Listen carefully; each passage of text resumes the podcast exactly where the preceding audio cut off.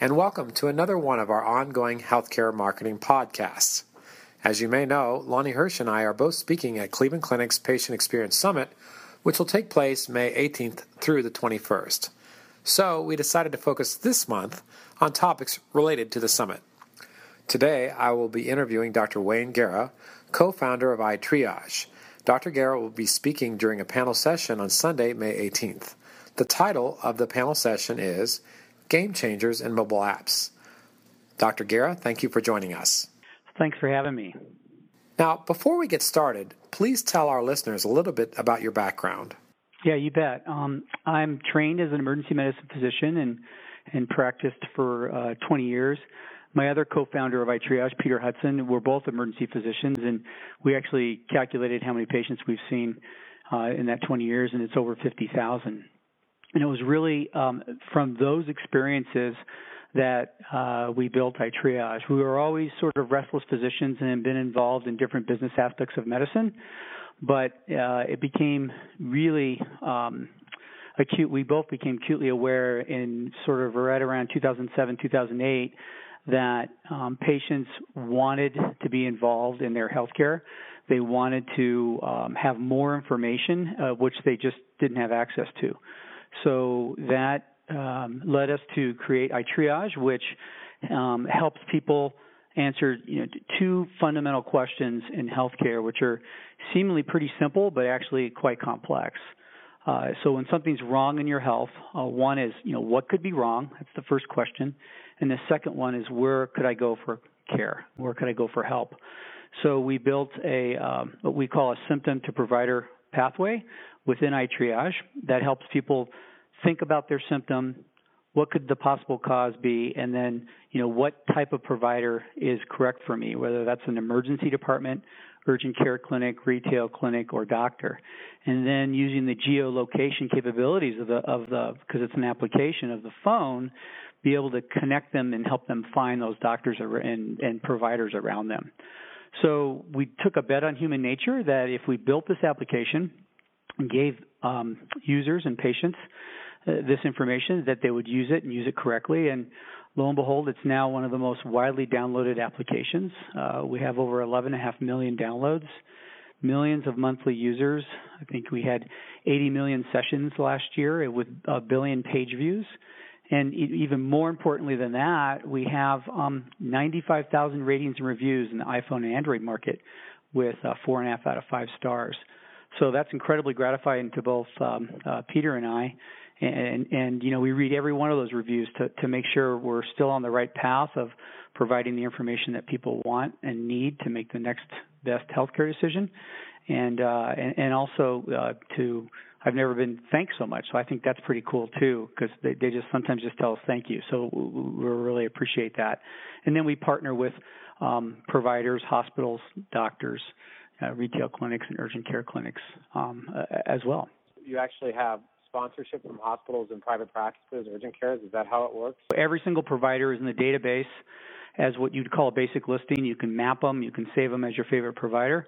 But then uh, providers um, have an opportunity to partner with us and provide more information about uh, you know, what are their specialty services? Are they a trauma center or a stroke center if it's an emergency department?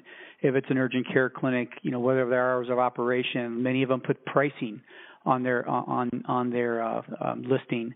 Uh, and then we have transactional components where you can check in before you arrive to an ER. You can see ER wait times in certain geographic areas. You can check into an urgent care clinic, and now many, many urgent care clinics allow you to make appointments, and you can do that through our our platform. And then the same with doctors.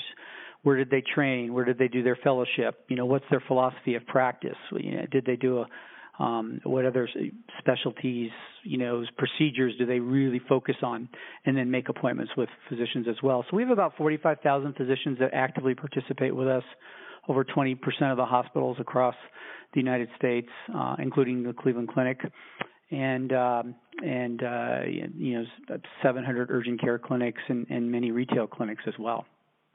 Great. So, can you give me an update about medical related apps and how you think they will improve patient health care? Yeah, you know, I think they're critically important. If you really think about healthcare, 99.9% of healthcare happens when you're not in the office, not in front of a healthcare provider. So it, it happens when you're at work or at home. And so patients have questions, uh, things come up. Um, you know, you may uh, have a cough for a, few days, and you want to know, you know, what could be causing this. Uh, you know, I, I don't feel like I need to go to the doctor yet, but I'd like answers to this. So, um, I think as we move to, you know, the value-based reimbursement models that Obamacare is now setting up, where, uh, you know, providers are going to be um, reimbursed for taking care of a population of patients, and it's first it's going to be quality, and then, uh, you know, at a lower cost that uh, that's going to be critically important to get the patient involved in their care. And just as you know, even before uh, you know there was healthcare re- re- um, reform, um, Peter and I saw that already happening with patients. You know, uh, when I in the late 1990s, I would order a CAT scan, and patients would say, "You're great, thank you," and wait for me to come back with the result. Around the mid 2000s uh, they started asking, you know, why do I need that, and how much does it cost? Because many of them had a high deductible health plan where they might be paying for, you know, the first thousand, two thousand, or five thousand dollars of their health care. It became important, and they wanted to be involved, and that's actually a really, really good thing. So, mobile applications can bring or can provide information to the patient that's timely and relevant at their time of need you know, can help them make better healthcare decisions about their symptoms, about their conditions, about their procedures, about what tests they're going to have. And, and you know, we we think of it as being, you know, giving people information at their time of need, uh, giving them decision support, and giving them access to the healthcare system. And now even uh, there's applications, and ours included, which can help you communicate with your doctor. So now you can securely text your your your provider, your nurse practitioner, or physician assistant, or securely email them and and get you know sort of asynchronous communication going back and forth. That's really really highly valuable, and, and can help people at their time of need. So, how do you think apps will impact patient experience? Yeah, I think it's all about the patient experience. Um, again, you know, I, I, talked a little bit about a more informed decision making. So, uh, you know, having the information that you need uh, at your time of need to make a better decision. So, let's say um, you think you have bronchitis, and because you've you've touched cough, you've looked at the possible causes, and you think maybe you have bronchitis and now you're like, okay, well, can an urgent care take care of bronchitis? Can I go to that retail clinic I saw in the Walgreens? Uh, can, you know, do I have to go to an emergency department? So right there at my time of need, giving people that, those answers will help them make better healthcare decisions. Uh, it, it's really interesting. I, I'm a, a big fan of BJ Fogg from the Stanford Persuasive Technology Lab, and he talks about um, you can't really motivate people to do things. So if you have a desired behavior, but you can facilitate that desired behavior through a trigger, an ability, and, and, a, and a, motivation. And all three of those have to happen at the same time. And apps uh, are, are, uniquely um, designed uh, to be able to do that. Uh, they provide a you know incredibly high degree of context and, and provide information that uh, people can act on. So if you think about um, you want to get somebody so now you're an, an, accountable care organization and you want to get somebody one of your members slash patients to fill out a health risk assessment an hra well you send the trigger to them at the appropriate time and then uh, you could add a motivation in there because you could remind them that they have an incentive, such as could be a gift certificate, could be a premium incentive, but then you know you you have a really easy or high high ability of uh, high level of ability because then you allow them to just click a link and it opens up right on their phone and they fill out the HRA right then. So again, the trigger with high motivation, high ability, all at the same time is what is is what is what helps people users um, you know uh, do that desired behavior, and apps are uniquely qualified to do that applications are pretty broad range in healthcare. Can you please give us an idea of what types of apps there are available?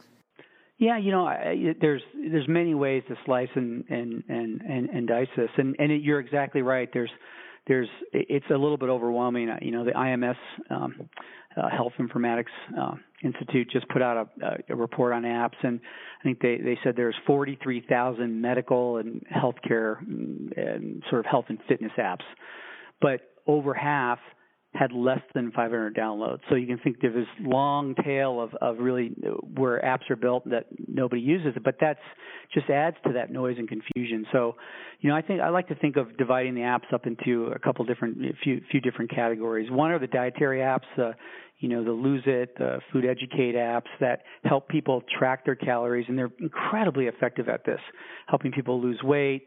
Um, you know, if you're if you're gluten sensitive, help you stay away from gluten foods. If you you know are diabetic, you can manage what you're eating and and uh, make sure that you're um, following the dietary recommendations from your doctor. Then there's the exercise apps that help you, you know, the Fitbit and Nike Fuel and and the up apps that and, and the ones that go with those, Map My Fitness and such, that help you track your you know your walking and, and, and bicycling, and some of them have a social component where you can compete with other people in your office or your family members. And then there's a health management apps like like iTriage that that help you make uh, better healthcare decisions. And then there's health information apps that are go deeper, you know, more comprehensive information such as you know WebMD and, and the others. And then the last category I, I think, and there's other categories, but these are the main categories. The last category is a is fairly broad because they're, they're very specific and narrow, and then they, they treat help you uh, manage a chronic disease such as you know diabetes or hypertension or you know asthma. What are the biggest takeaways you'd like our listeners to come away with? Yeah, I think um, we need to continue to do, you know, what, what's called user-centered design. Uh, you know, I, I, alluded to, you know, B.J. Fogg earlier, and, and certainly he, um, he has components of that in, in what he's describing. But, uh, you know, having a UX and UI that takes the the user of the application um, and, and makes sure that whatever problem they're trying to solve, that's what we're building and helping them to solve that. Uh, when we do that, then we're going to see increased patient engagement.